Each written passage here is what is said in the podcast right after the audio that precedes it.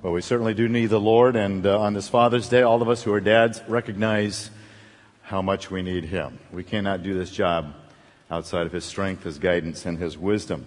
So, welcome. I'm Dave Mitchell. I'm assistant to the senior pastor here at Calvary Church. And as you all know, and as I've said numerous times, Jesus Christ is our senior pastor, our good shepherd, the senior shepherd of this church. And so I'm always glad to be under his authority, as we all are.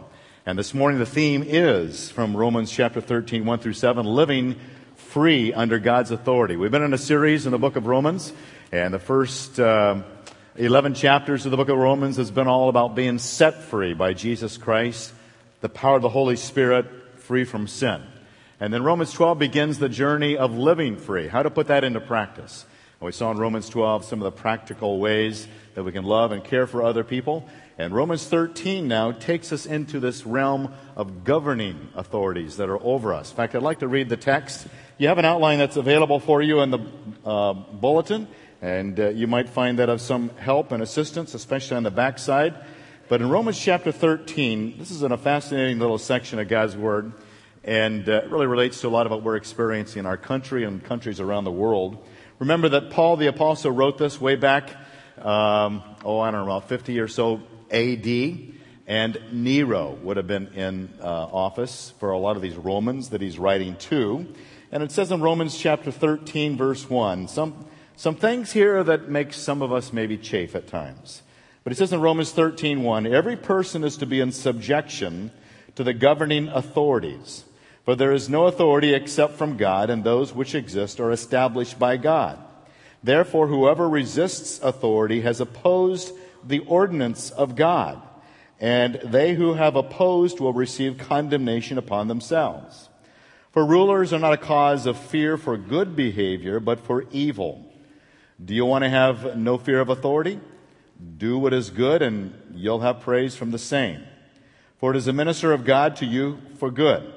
But if you do what is evil, be afraid.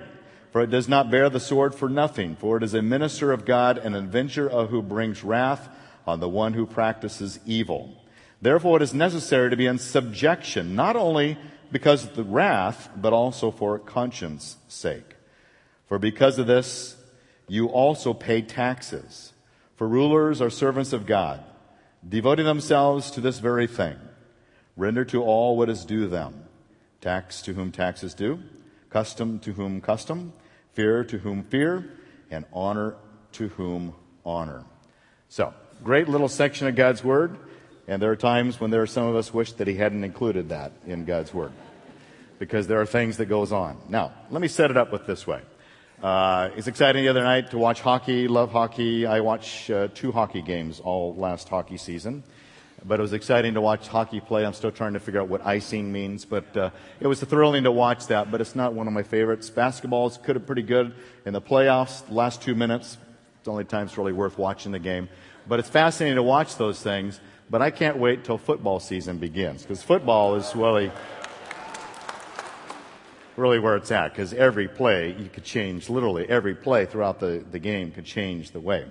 You see on the screen two teams. You see on the, uh, on the defense, uh, that would be the team that is on the right uh, for non football fans. That is the Pittsburgh Steelers. Two fans, two fans here this morning. And then on the other side, you see the New England Patriots. Wow. These are East Coast teams, you know, since we don't have our own team. We root for other cities. But, uh, and I think that, and I'm not for sure about this, but I think that the very far, the wide receiver way out there on the left end is our own Matthew Slater. I think. I can't see the number. But it sure looks a lot like him because he always looks so good. He's always said to me, look good, play good. Look good, play good. And I take that into stock, at least on Sundays when I dress. Um, so you get the two teams. You got offense, you got defense. And they are going to war. They're going to battle. They're going to hit as hard as they can. There's a fight going on in the field, and they are going to give it all they can to defeat the other team. But those are the two teams. There is a third team on the field. What's the third team that's on the field? The referees, exactly. The referees are the most powerful team on the field, right? The referees are not as skilled as the football players. They're not as rich as the football players. They're not as well known as the football players. Uh, you don't see a lot from them throughout the season. They're sort of in the background. They're sort of forgotten. They're sort of there. We never cheer for them, but we love to boo them when they don't do the right thing according to our opinion. But they're always in the background. But they are the most powerful authority on the field. There they are in the midst of all these high paid, glamorous, athletic, strong football players, but the referees control the game. Now, why do the referees control the game? Because there's somebody special? No. Why are the referees in charge? Why do they have all the authority? Because somebody in the NFL in New York City determined that you are going to be a referee and whatever you say goes on the field. Another reason, not only are they given authority by the NFL, National Football League itself, they are given authority to be able to act on that field, but they also have a book. And that book is the rule book for the NFL, special playing rules of the National Football League. These referees, the most powerful men on the field, given authority by the offices of the NFL, are entrusted and delegated and handed off authority. But all of their authority has to be consistent with and in obedience to the NFL referee rule book. They always go by the book. Now, that's a metaphor. You get the metaphor? We're in a world where there is a war going on. There are teams on either side. There are good teams, there are bad teams. But there is a war going on. It's a spiritual war, to be sure. There's a battle that is underway. And there are two fields of play that are attacking. Those of us who are believers and followers of Jesus Christ and under the authority of the senior pastor, Jesus Christ, he gives to us authority. He gives to us power. And we don't have power outside of what He gives to us and delegates to us and dispenses to us. But all of our authority that is given to us and the authority under which we live always has to be regulated by the book, the Bible, the words of God. We live in allegiance to and obedience to the Bible. And the authority of God's Word is the guiding force for our lives. All of that is a backdrop to set up Romans 13. Keep that in mind as we go through Romans 13. I come back to the football thing here in just a little bit the, towards the end. But this is the world in which we live.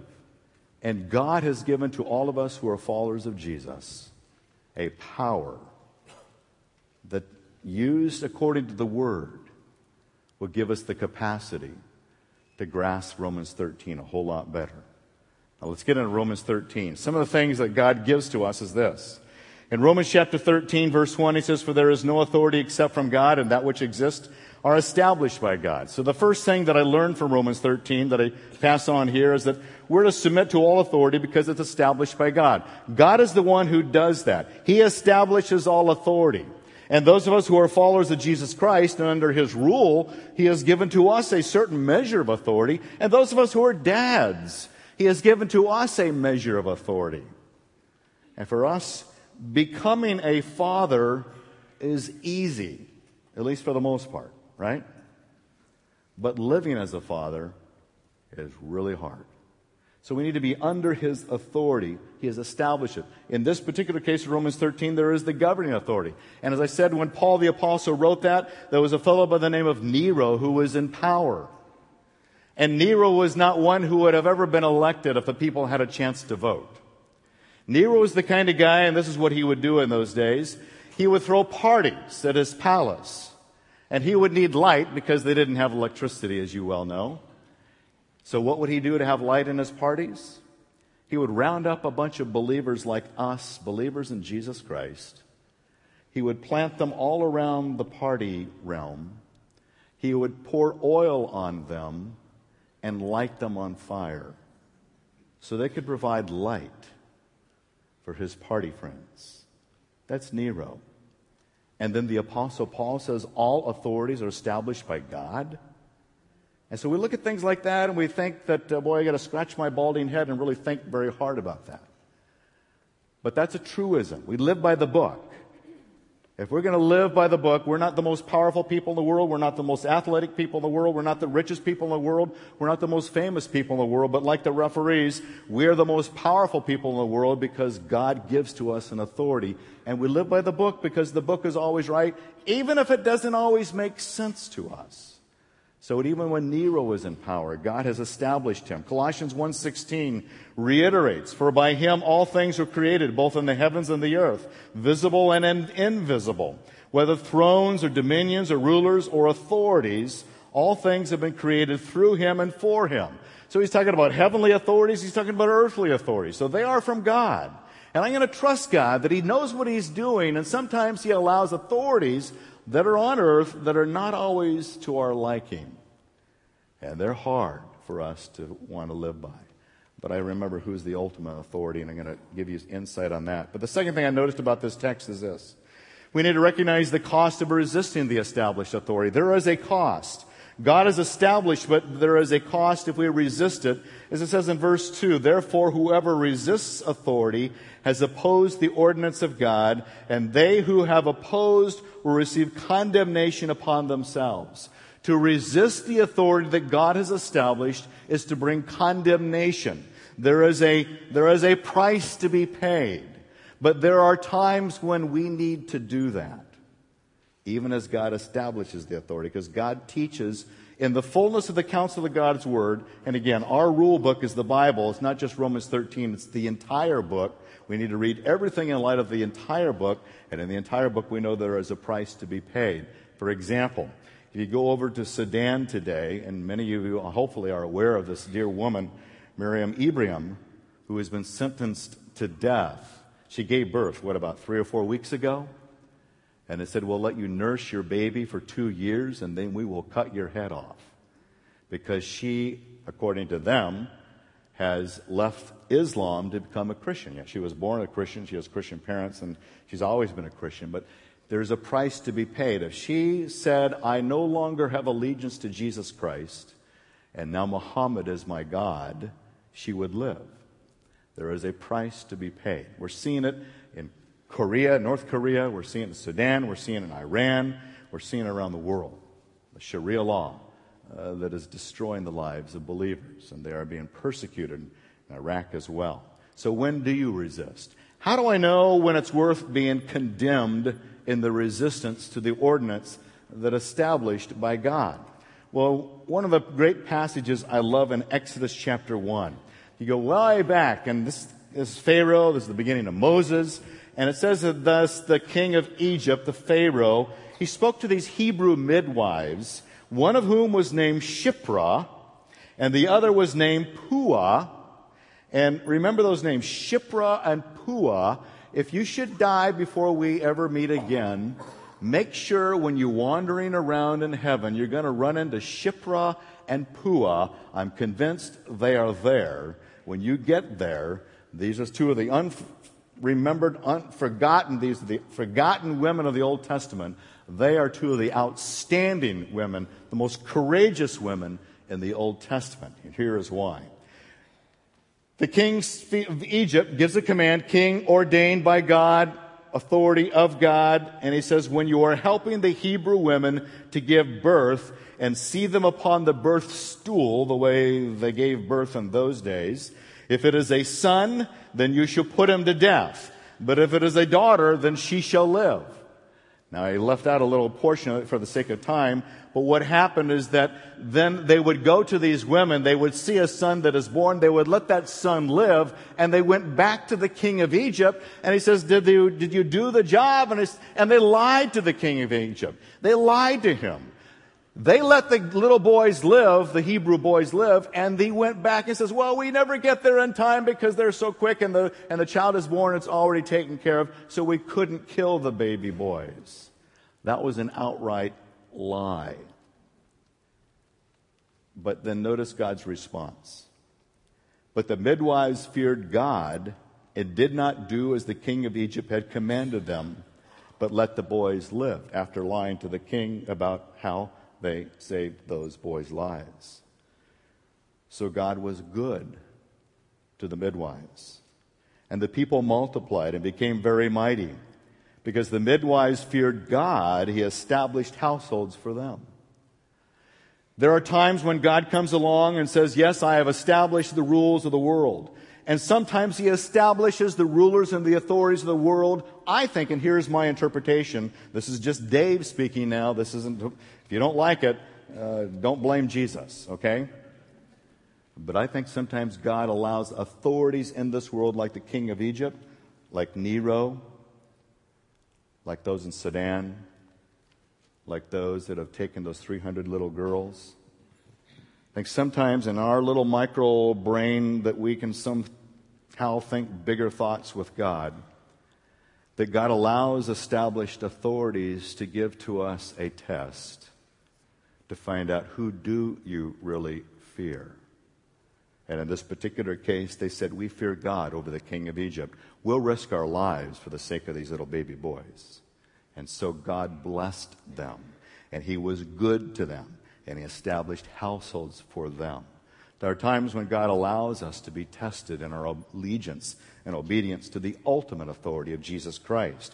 Another good example is in Acts chapter 4, when they had summoned them, this is Peter uh, when they and John, Peter and John, when the religious authorities summoned them, who are also the political authorities, not to speak or teach at all in the name of Jesus, but Peter and John answered and said to them, whether it is right on the side of God to give heed to you rather than to God, you be the judge, for we cannot stop speaking about what we have seen and heard. So the command came from the established authorities. They said, don't talk about Jesus. You cannot use his name. That was a terrible name for them in those days. He came to be Messiah. They crucified him. They didn't believe as the Messiah. So we don't want to have the name of Jesus. Just like today. People won't, they take objection to the name of Jesus. But then it goes on to say this in Acts 5 when they were brought back into the authorities. We gave you strict orders not to continue teaching in this name, and yet you have filled Jerusalem with your teaching and intend to bring this man's blood upon us.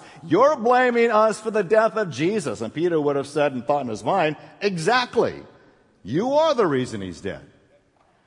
And it says, but Peter and the apostles answered, we must obey God rather than men. Even those authorities gave them a command don't talk about Jesus. They talked about Jesus. The God of our fathers raised up Jesus, whom you had put to death by hanging him on a cross. So when do you resist? When do we say we've had enough? When is civil disobedience even a biblical thing to do, if you will? There are two things I notice in those passages, and other passages could have gone on and on and on. And Daniel, could have gone back to Daniel, Shadrach, Meshach, and Abednego, disobeyed King Nebuchadnezzar. It said, throw us into the fire. Our God is able to save us in the fire, but even if He doesn't save us in the fire, we're still not going to disobey. We'll pay the price. We'll burn up in that fire. We'd rather burn up in the fire than obey King Nebuchadnezzar. And God has given us time and time examples, and often they boil down to two things. That number one, I'll do whatever it takes to save human life. And in the case of Shiphrah and Puah, that when you meet them in heaven, let them know that old Dave down there was talking about you and bragging on you. Because they are worthy of being honored. For they're doing something that a lot of people, even in America, won't do today saving babies. And then, secondly, to obey God's word. Remember the referees on the field? The referees have no authority but that which is given to them by the NFL. They have no plan except the rule book that guides their field of play.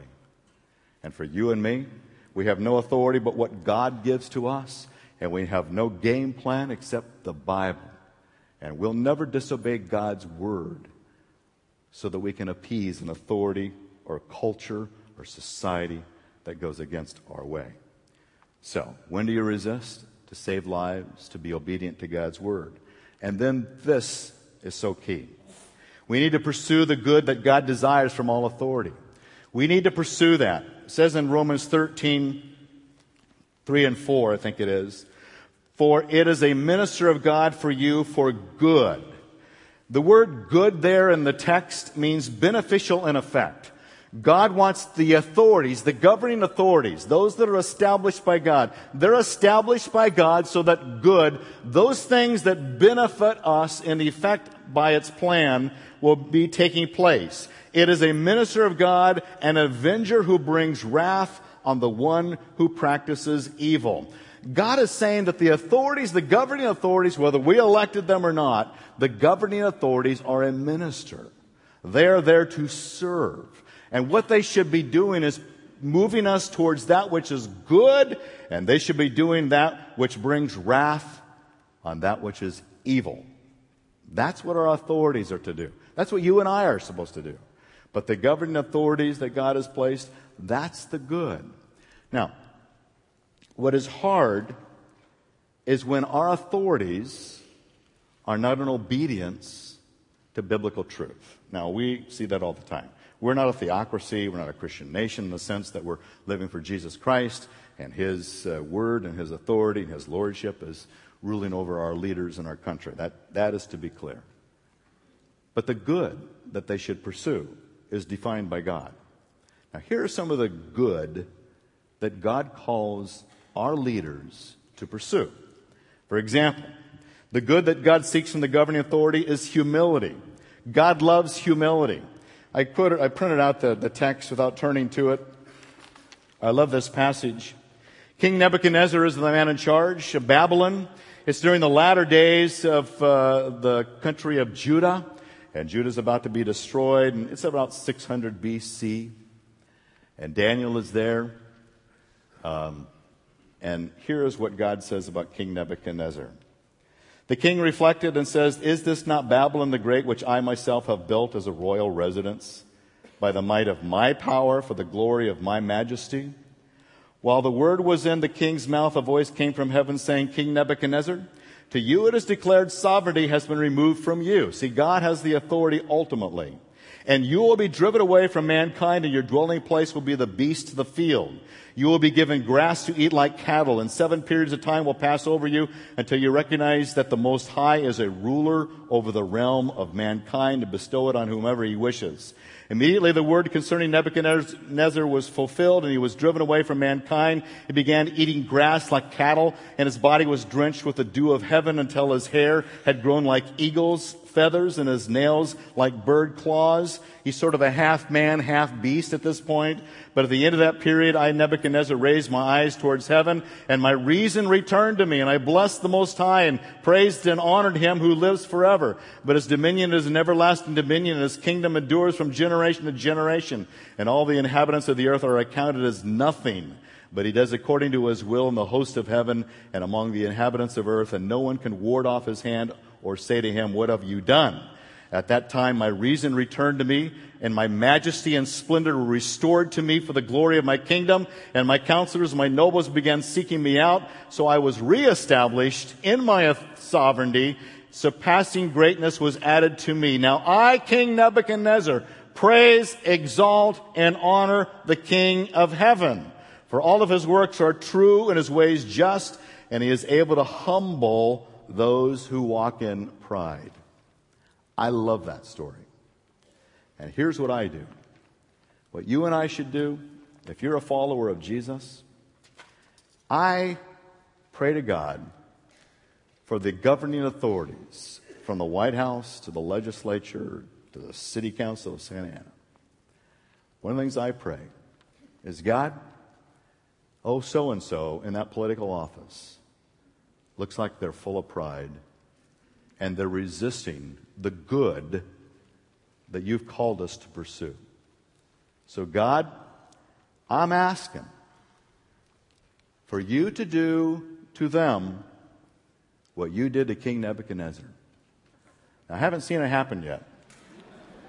But if one of our political leaders suddenly walks around with eagle's feathers and eating grass, you know who prayed first. Just kidding. But I, I really believe it, though. I, I say it a little tongue in cheek, but I, I sincerely, sincerely pray it. I don't mock God with that. But I really believe that there is a lot of good that God seeks from our governing authorities. and that they are not pursuing that good. And that, like King Nebuchadnezzar, where God came along and says, Okay, I'm going to get you humble again, that God would humble our leaders. Humility is part of the good that God seeks. We also see it's part of the good that God seeks is no unjust laws. No laws that deny justice and the rights of the needy and the poor. Talk about that, but you can read that in Isaiah 10. But let me just jump to this because it adds to that. The good that God seeks from the governing authority is this, and this Jeremiah 22 is a good illustration. It's not, it's not what we are, it's not to the nation of, of America, but it is an illustration of what God looks at when He looked at the heart of those who were in office. It's a great illustration.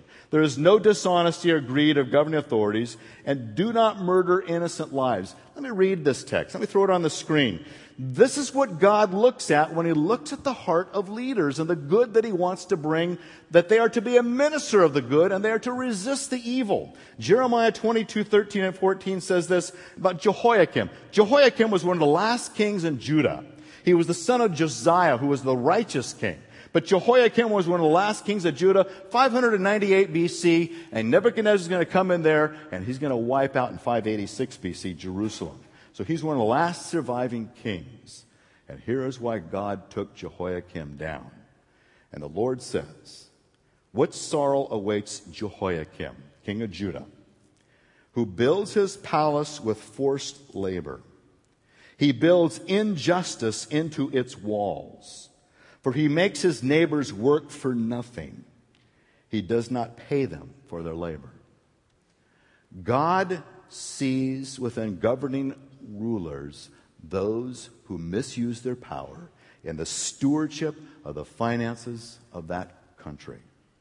And when he sees this misuse that is going on, he builds injustice into its walls. He makes his neighbors work for nothing. And I'm not going to get lost on this tangent.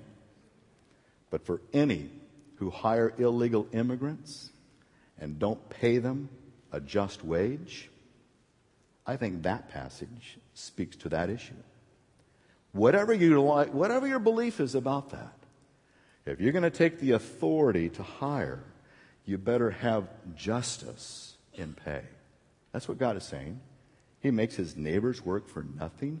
What they do is they, they would bring in slaves from other countries. They would literally bring other country people around them, whether the Philistines, the Amalekites, they would bring them in. They would do the labor, but they wouldn't pay them. They are the illegal immigrants of that day. And that's what he was doing here. And so there is an unjust way for them in not paying for their labor. But then, even more important than that is this He says, I will build a magnificent palace with huge rooms and many windows. I will panel it throughout with fragrant cedar and paint it lovely red. Where a governing authority uses the finances of their people's taxes to really cause his own pleasure of wasteful spending. God says that's something I resist. And I did resist, resist it with Jehoiakim. But a beautiful cedar palace does not make a great king. Spending money does not make a great king. Having wonderful offices for the, those in authority and having high salaries for those in authority does not make them a great ruler.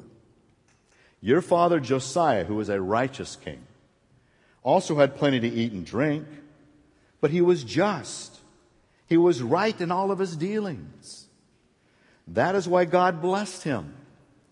He gave justice and help to the poor and needy. Everything went well for him. He didn't have all that. He didn't do all that, but it went well for him. He did just things for the poor and the needy. And isn't that what it means to know me? Isn't that what it means to be that one who is an authority under my rule? But you, your eyes only for greed and dishonesty. You murdered the innocent or the NASB translates it, you shed innocent blood. You oppress the poor. You reign ruthlessly. God looks at authorities that are two things that strike me there, and there's a lot, but two things that strike me. When he puts authorities in power, and that could be us, or that could be the governing authorities, he expects no dishonesty. Dishonesty. Your eyes have only for greed and dishonesty. I don't know about you, but here's a little Davism. But I'm sick and tired of those that are the governing authorities lying to us, we the people. Just sick of it. I'm just not going to vote for known liars. And that should stop. So God says, I take dishonesty as one of the reasons why he took Jehoiakim out. And it says a little bit later on, Jehoiakim was out and he says he was buried like a donkey. You know what they do with donkeys in those days? I was hiking down the Grand Canyon, uh, uh actually Havasupai Canyon, and what they do with the donkeys, they're going down the trail, the donkey dies, they just push him over the side of the cliff and it tumbles all the way down to the bottom of the canyon. And you can look over the side of the, of the uh, trail, you walk down, you see these dead donkeys laying down at the bottom. That's what God says I did to Jehoiakim. I buried him like a donkey because of this. The second thing, you murder the innocent. You take innocent blood. And we have a nation, and this, I'm not going to get political, but I am going to, be, going to be biblical. We have a nation that has a problem of taking innocent blood of unborn babies. We have a big problem with that. We have institutions that are doing that. We have funding that goes to that. We have a president that blesses those who does those things. That is very contrary to God's Word. We live by the rule book. And it's not always what everybody's popular with, but it's how God has called us to live that way. Let me give you an example of a man who believes in the good that governing authorities and the government can actually do. Because we need good government. We really do. Because God establishes that. Samuel Adams. What comes to your mind when you think of Samuel Adams on Father's Day? Yes. Thank you, all you historians. You're wonderful. It had passed through my mind that this being Father's Day, wouldn't it be intriguing that every dad gets a Samuel Adams beer? I decided not to do it for two reasons. Number one, it's Sunday morning, and number two, I need this job. So those are, those are always my two guiding forces that you probably have heard me say before. But yes, that's what we think of today. And if you're a sports fan, you probably have seen the ads that are out there. I've never tasted Samuel Adams beer. I'm not a, I'm not a beer drinker. I'm not even an alcohol drinker. I just, it's not, it's just, I don't know. It's, it's a whole other thing. This is the Samuel Adams I had in mind. This guy lived in the 1700s, and he has been considered the father of the American Revolution when our country rebelled militarily against the control of Great Britain. He was a signer of the Declaration of Independence. He's a man that Thomas Jefferson said was one of the most instrumental leaders in the formation of our country. But he's often forgotten because he's considered to be a beer. He actually, it's been, it's been said that he was a brewer of beer in those days. He did the malt and stuff, and, uh, anyways.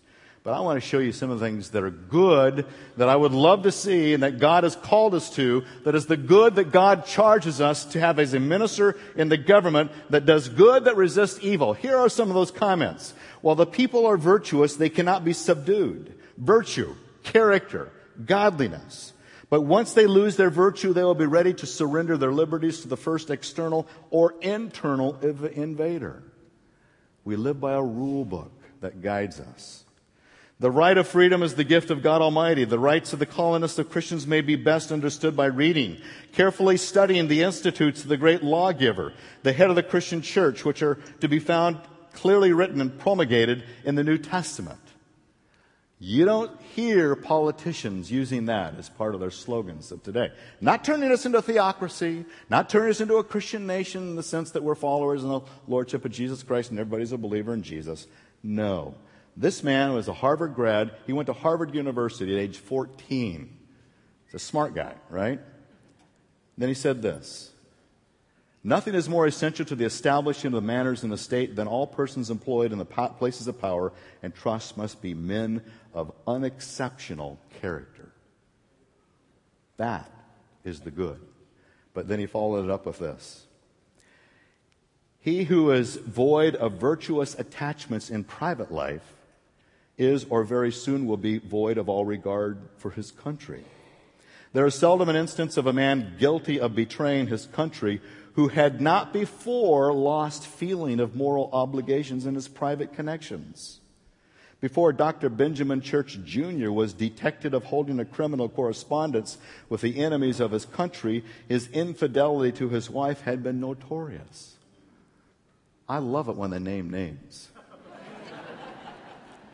There is part of me that just wishes that any unrepentant adulterer would be found out before we ever elect them to office. Because if they can't be faithful to the wife, as Samuel Adams says, and who would disagree with Samuel Adams? Not me. Then how can they ever be faithful to their country? And it's not just a matter of sex. It's not just sex. It's character. It's character trait. And thank you for your smattering of applause. this morning, during my daily devotions, I was watching ESPN uh, Sports Center. and uh, it's just part of the routine. It's part of the full character uh, development. And uh, up pop, this is about like 6.30, 6.29 if you're watching Sports Center this morning. About 6.30 this morning, they were interviewing Mark Schlereth. Mark Schlereth is not probably a name that a lot of us know. He was a guard for something like 12 years with uh, uh, two football teams. One was the Washington Redskins. And they do a lot of assessment. He's one of the experts they bring on and talk about football and things like that. It's Father's Day. He has a son, Daniel, who's playing in the big leagues of base, baseball. And the two, uh, the man and the woman of ESPN uh, uh, host people, they asked Mark, hey, what's one of the things the coaches taught you? What are the, some of the priorities the coaches taught you as you came into the league and played in the league? And Mark Schlereth said this I came into the league as a rookie in 1989. Joe Gibbs was my coach with the Washington Redskins. And we had our first team meeting. I sat there and I was, I wanted to be the, the rookie of the year that year, he said. I thought I was so great. So we sat there in the locker room, a lot of buzz, and then in walks Joe Gibbs. And as soon as Joe Gibbs walks in, it just gets real quiet. And Mark says, I was sitting there on the front row with my pad out, and I was ready to take down everything Joe Gibbs said. Because I want to be the best rookie out there. And so Joe Gibbs starts talking, and this is what Mark says Joe Gibbs said. Men, we have three priorities in this team. You should have these three priorities yourself. Priority number one, keep a right relationship with God. Priority number two, keep a right relationship with your family. Priority number three, have a right relationship with the football team. And then Joe said, Men, if you can't get number one right and number two right, you're never going to get number three right. And Mark Schlereth was relating this. This was back in 1989. As Mark is sharing this, he gets all choked up. He almost starts crying as he's relating what he had learned, what, 30 something years ago or so. It's incredible. That God can impact us to realize that, yes, the character of our rightness with Him is reflected in the rightness with our family, that ultimately then is the rightness with all that we do. Samuel Adams said that a long time ago. If you don't have it right with God, if you don't have it right with your family, how can you ever have it right with the country that you claim to govern in authority? So God calls us to that kind of good. That's the good that God calls us to. And that's the good that God calls leaders. And you and I, we better be literate voters. We better be prayerful voters. We better be knowledgeable voters about the issues and the people that are before us because it changes the ordinance of God as to who is in authority. We get what we deserve. So God calls us to that. Now, finally, we need to discern to do that which is right. So we discern between all those things, and Paul wraps it up with this one verse Render to all what is due them. Tax to whom tax is due. Custom to whom custom. Fear to whom fear. Honor to whom honor. And it changes and it changes. We should pay our taxes. We're obligated to pay our taxes. We're obligated to be honest on the tax forms. That is the standard. Custom, there are other laws, other regulations that God calls us to. Fear, absolutely. Fear the police force. Fear those who are in authority over us. Honor them and respect them. And that's what God calls us to. But then I go back to this, what Jesus said. This is the balancing act. But Jesus perceived the malice of these religious leaders. He says, Why are you testing me, you hypocrites? Show me the coin used for the poll tax. And they brought him a denarius, and they said to them, Whose likeness and inscription is this? And they said to him, Caesar's. Then he said to them, Then render to Caesar the things that are Caesar's, and to God the things that are God's. And then, so Jesus, this mastermind of brilliance, when they're trying to capture him, capture him to betray the governing authorities so the government would come along and crucify him for betraying Caesar, the, the God of the, of the nation, uh, certainly of Rome. And so Jesus says, No, you just take that coin out and you look at whatever image is on that coin, and whatever image is on that coin you owe allegiance to. And the image on the coin has authority. Now, I've given to you, you have, should have received, guys, when you came in this morning, a coin. And on that particular coin, I want you to draw attention to it.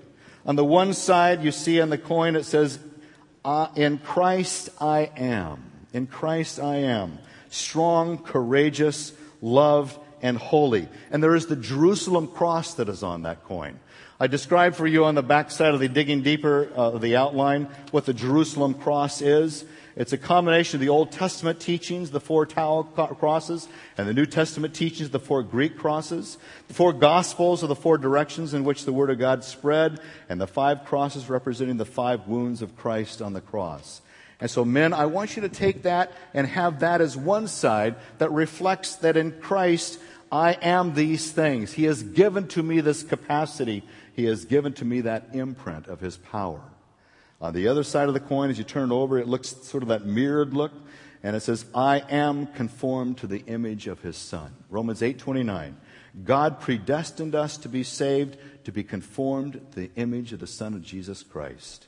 And He calls us to that in Romans 8:29. And the reason we didn't put anything on the center of that coin is that would leave that sort of that mirror and you see sort of a blurred image of yourself in there and frankly I look better as a blurred image than in the real mirror. But that image of us is the imprint that God says you bear this authority. You bear this power. You are conformed to Christ. The image on the coin represents the power and the authority. And when you see your image in the mirrored part, you bear the authority of Christ as well.